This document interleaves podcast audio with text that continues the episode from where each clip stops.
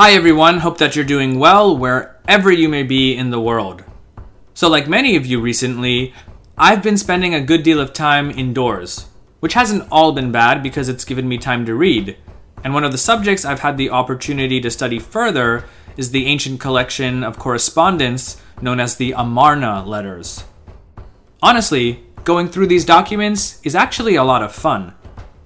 They reveal a lot about the events occurring during the late Bronze Age, as well as the rulers involved and certain aspects of their personalities. So, for those of you who may not be familiar with them, the Amarna letters are a collection of correspondence spanning the reigns of pharaohs Amenhotep III, Akhenaten, and the first year or so of Tutankhamun, the young king we often affectionately refer to as King Tut. Though Egyptologists and Assyriologists often disagree, according to a more recent revision, the dates of these letters would likely be between 1391 to 1353 BCE.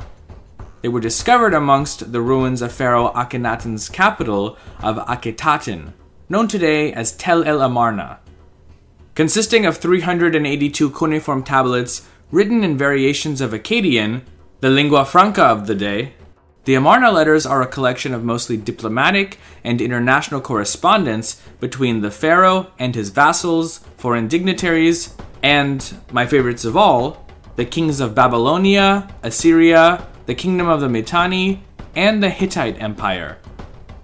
By the 14th century BCE, the empire of Egypt's 18th dynasty dominated Canaan and other parts of the Levant up to the borders of the Hurrian kingdom of the Mitanni an area which today would be around northwestern Syria and perhaps parts of northern Lebanon.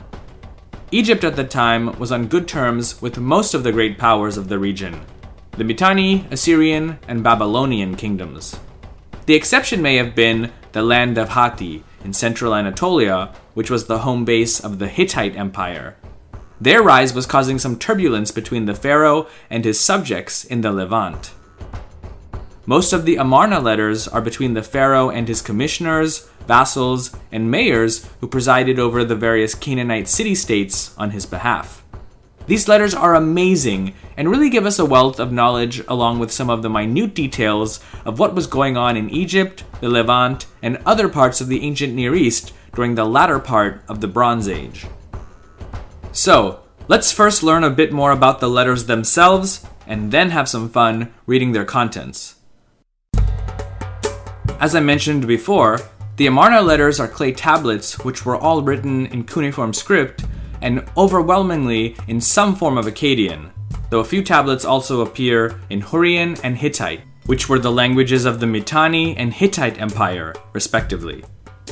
I also say some form of Akkadian because the dialect used in the letters is by no means uniform. While those tablets that originated in Mesopotamia, namely Babylonia and Assyria, were written in standard, you could say, proper Akkadian, those that came from other areas, especially the Levant, were often a hybrid of Canaanite and Akkadian languages. Other letters are a mix of Akkadian and Hittite, or Akkadian with some Hurrian mixed in. As you might have guessed, scribes at Tel el Amarna had to have been conversant in several languages in order to do their jobs well. The first set of letters that we'll examine are between the pharaoh Amenhotep III and the Kassite king of Babylon, Kadashman Enlil I. Kadashman Enlil, the king of Karduniash, which was what Kassite Babylon was called at the time, writes to the pharaoh that he had no reliable information with regard to the well being of his sister, who had previously been sent to Egypt as a bride for the pharaoh. Thus, he was not about to fulfill the pharaoh's request that he send yet another princess, this time his daughter, for marriage as well. I guess Amenhotep III really liked Babylonian women. A translation of Amenhotep III's reply is as follows Say to Kadashman Enlil, the king of Karduniash, my brother, on behalf of Amenhotep III, the great king, the king of Egypt, your brother. All is well with me. May it be well with you. May it also be very well with your household, your wives, with your children, and with your magnates, your horses, your chariots, and throughout your lands. It is well with me, it is well with my household, with my wives, with my children, with my magnates, my horses, my chariots, and numerous troops. In my lands, it is very well. Now, I have received word which you sent to me regarding her, which said, Herewith you request my daughter as your wife, while my sister, whom my father gave to you, is there with you. Nobody has seen her. Is she dead or alive? These were the very words you sent to me on your tablet. Did you ever send a dignitary who knows your sister, who could speak with her and identify her? So, let him speak with her. The men whom you sent are nobodies. One was an ass herder from some land, there is not one among them that knows her, who was close to your father, who could identify her.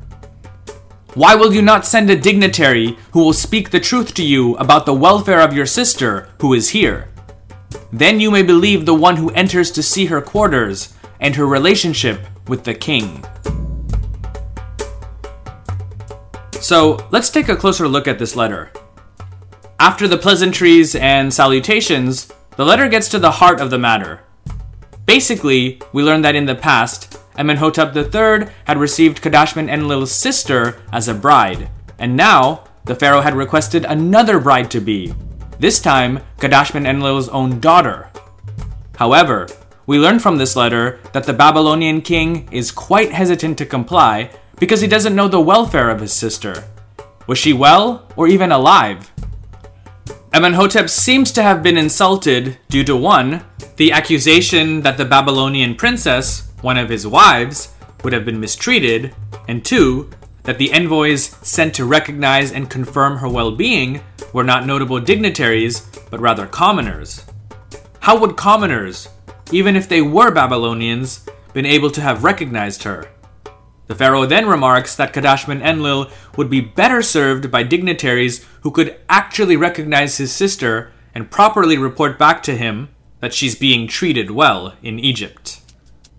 In another letter between the two, it seems that the issue of Kadashman Enlil's missing sister has been resolved, and now he's ready to send his daughter, who has come of age, to be another one of the pharaoh's wives. However, the Babylonian king complains about Amenhotep's lack of goodwill shown towards both himself and his kingdom, and basically accuses him of being cheap. After the standard pleasantries and salutations, which are pretty much identical to that of the last letter, Kadashman Enlil tells Amenhotep As for my daughter, the girl whom you requested for marriage, she has matured into a marriageable woman. Send an entourage and take her. Previously, my father would send an envoy to you, and you would not detain him for long. You would send him off in a timely fashion, and my father would deliver a beautiful goodwill gift. But when it was I who sent you an envoy, you detained him for six years. In those six years, you have merely sent as a goodwill gift 30 minas of gold that looks like silver. When you arranged a great Isinu festival, your envoy did not send the word to come, eat, and drink. Nor did you send my gift for the festival. You have sent me these 30 minas of gold.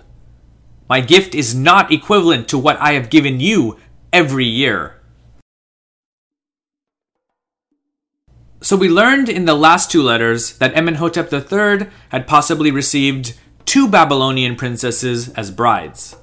However, in a third letter, it looks like Kadashman Enlil feels that the pharaoh should return the favor by sending him an Egyptian princess, to which Amenhotep must have told him in a previous letter that giving away their daughters to foreigners is just not something that the Egyptians did.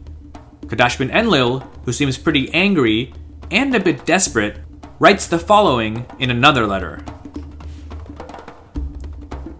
Moreover, you, my brother, when I wrote to you about marrying your daughter, you wrote to me saying, Never has a daughter of the king of Egypt been given to anyone.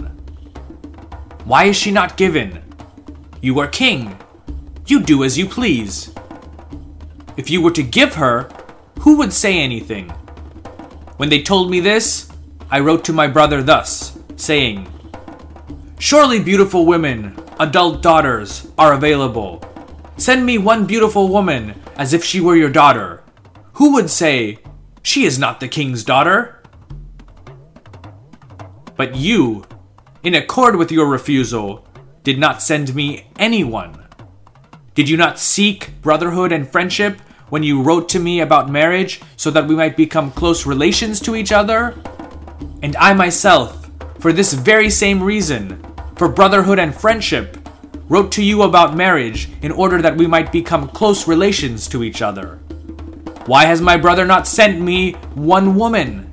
And as to the gold I wrote to you about, send as much as is available, a great quantity, before your messenger comes to me.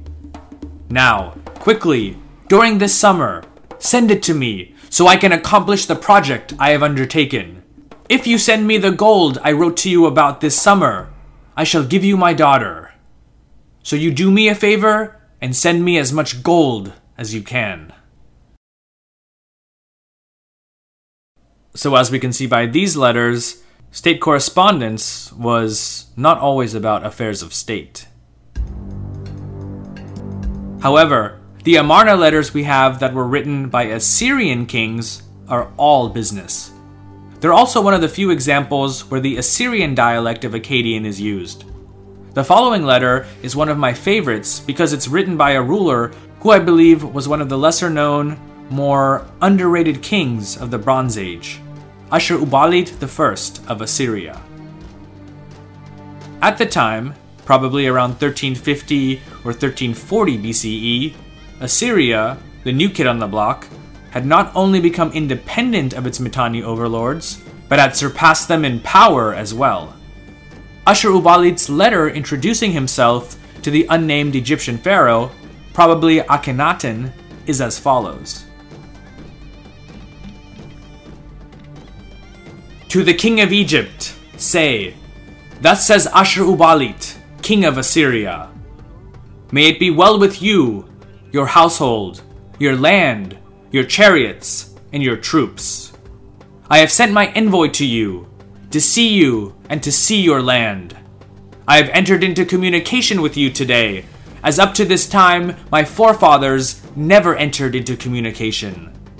I have had sent to you a fine chariot, and a pair, and a jewel of real lapis lazuli as presents to you. Do not detain my messenger, who I have sent to you. He is to see you and come back. Let him be acquainted with you and your land, and then let him come back.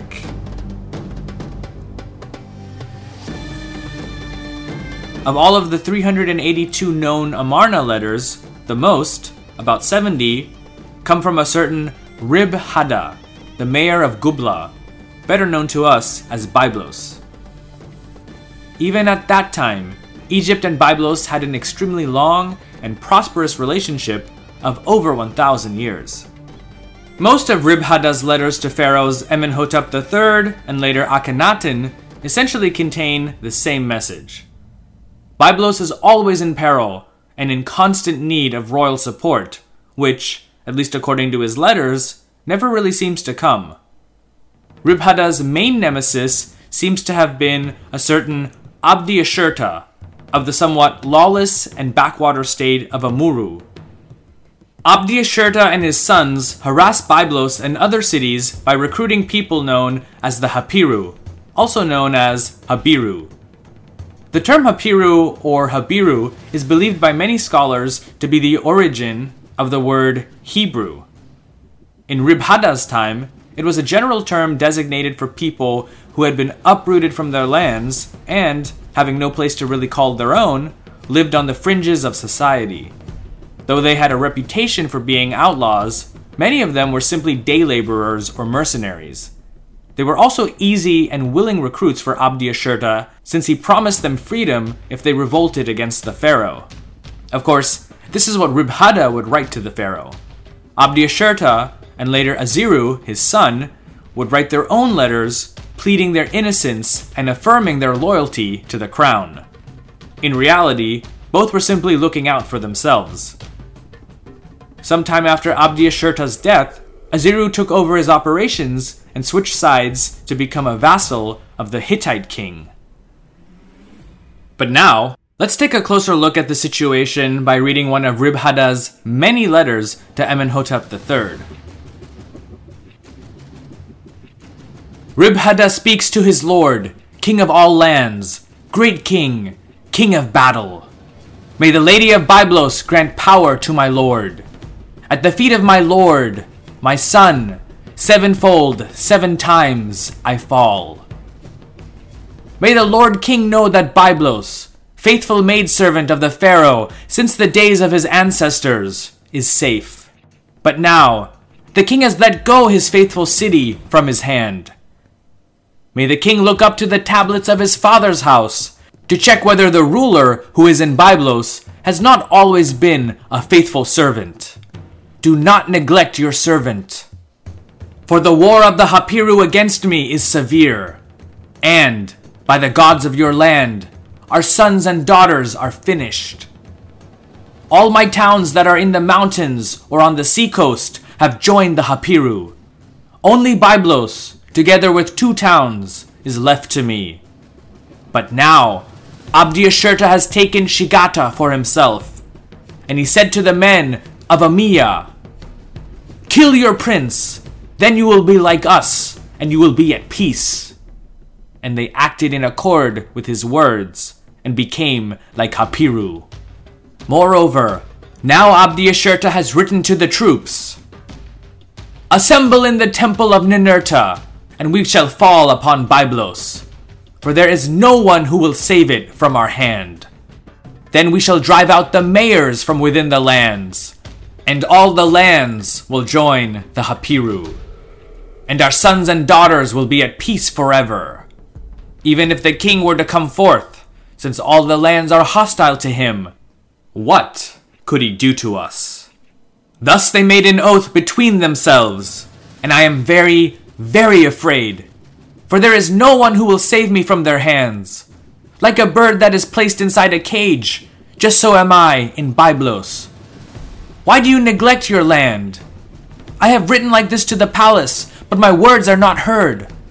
May the king heed the words of his servant, and may he grant his servant provisions and sustain his servant, so that I may guard his faithful city, together with our lady, our goddess, for you.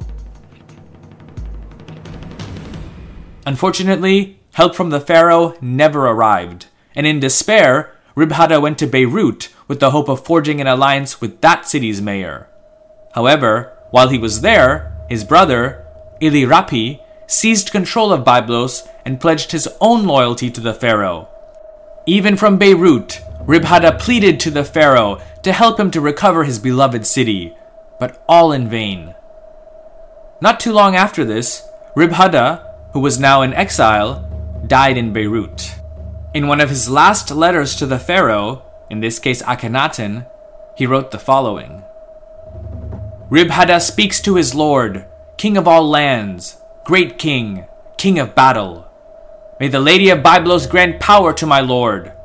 At the feet of my lord, my son, sevenfold, seven times I fall. I wrote repeatedly for garrison troops, but they were not provided, and the king, my lord, did not heed the words of his servant. And I sent my messenger to the palace, but he returned empty handed. He had no garrison troops. Then the men of my household, seeing that no silver had been provided, wronged me. They treated my brother like one of the mayors, and they despised me. When my brother saw that my messenger had come forth empty handed, there being no garrison troops with him, he despised me. Thus, he committed a crime and expelled me from the city. May the king, my lord, not be neglectful about this dog's deed. Now, I am not able to come to the land of Egypt myself. I am old, and a terrible sickness afflicts my body. Thus, I cannot enter before the king, my lord. So now I have sent my son, servant of the king, my lord, before the king, my lord and may my Lord know that I would die for him. When I was in the city, I guarded it for my lord, and my heart being devoted to the king, my lord, I would not give the city to the sons of Abdi Ashirta. May the king, my lord, not neglect the city. Byblos is his loyal city. There is much property of the king within it, the wealth of our forefathers. If the king neglects the city, all the cities of Canaan will no longer be his. May the king not neglect this matter. I think it's pretty obvious that Ribhada died a loyal but broken man. It also seems that the Egyptian government couldn't care less as to who presided over Byblos as long as it was one who was loyal to the pharaoh. It made no difference if it was Ribhada or his brother. Their conflict was a family one and didn't necessarily concern the Egyptian government as long as whoever watched over Byblos was loyal to the pharaoh and managed his interests there. As for Abdi Ashirta, he was eventually captured by the Egyptians in the city of Sumur, and later released and sent back to Amurru, where he was murdered, possibly by the Egyptians or perhaps by one of his many rivals. There's no record indicating exactly who it was. His son Aziru succeeded him as leader of Amurru and eventually established a kingdom there. Though on the surface he declared himself to be a vassal of the pharaoh, he was actually negotiating a treaty with the Hittites and eventually formally switched sides to join them. Thus, Amurru became a vassal of the Hittite Empire, with Aziru left formally in charge. The full story is really fascinating and something I'll cover in another program. Rivalries between cities and their respective mayors is a common theme in the Amarna letters. Mayors would accuse others of disloyalty and felonies against the Egyptian state, while maintaining their own innocence and reaffirming their desire to serve the pharaoh. One interesting rivalry was between the Canaanite cities of Shechem and Jerusalem. Labayu, the mayor of Shechem, was accused by his peers of undermining the pharaoh's interests by seizing land not belonging to him and cheating when it came to paying his fair share of tribute, accusations that he denies in the following letter. To the king, my lord and my son, message of Labayu, your servant, and the dust of your treading. At the feet of the king, my lord and my son, sevenfold, seven times I fall. I have heard the words that the king wrote to me. And who am I that the king should lose his land on account of me? Look, I am a loyal servant of the king. I have not transgressed, nor have I committed fault, and I have not withheld my tribute nor have I withheld any request of my commissioner. Another matter. The king sent for my son. I did not know that my son was carrying on with the Hapiru. I herewith hand him over. Furthermore, even if the king sent for my wife, heaven forbid that I should withhold her. Even if the king wrote to me, Put a bronze dagger in your heart and die. Heaven forbid that I should not execute the king's command. Abdi-Hepa, the mayor of Jerusalem, also complains to the Pharaoh about how he's been wronged by his rivals.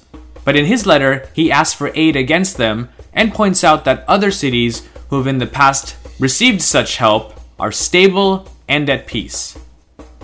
And may the king take thought for his land. Look at the lands of Gezer, of Ashkelon, and of Lachish. They, meaning Egyptian troops or the Pharaoh's men, provided them with food, oil, and whatever else they need. May the king also take thought for the archers, and may he send the archers against the men who commit crimes against the king, my lord. If this year there are archers, then the lands and the mayors will belong to the king, my lord. But if there are no archers, the king will have no lands and no mayors. He then takes a swipe at Shechem's mayor, Labayu. Look at this deed, the deed of the sons of Labayu, who have given the land of the king to the Hapiru.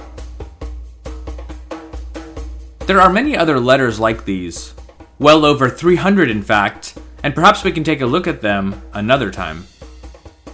Thanks so much for stopping by and listening to the program. I really appreciate it. I hope you learned something, and if you did, please subscribe because there's a lot more content like this coming up. You can also follow History with Cy on Instagram, Facebook, and Twitter, and of course on the main YouTube channel. Thanks again, and I'll catch you in the next episode. Take care and stay safe.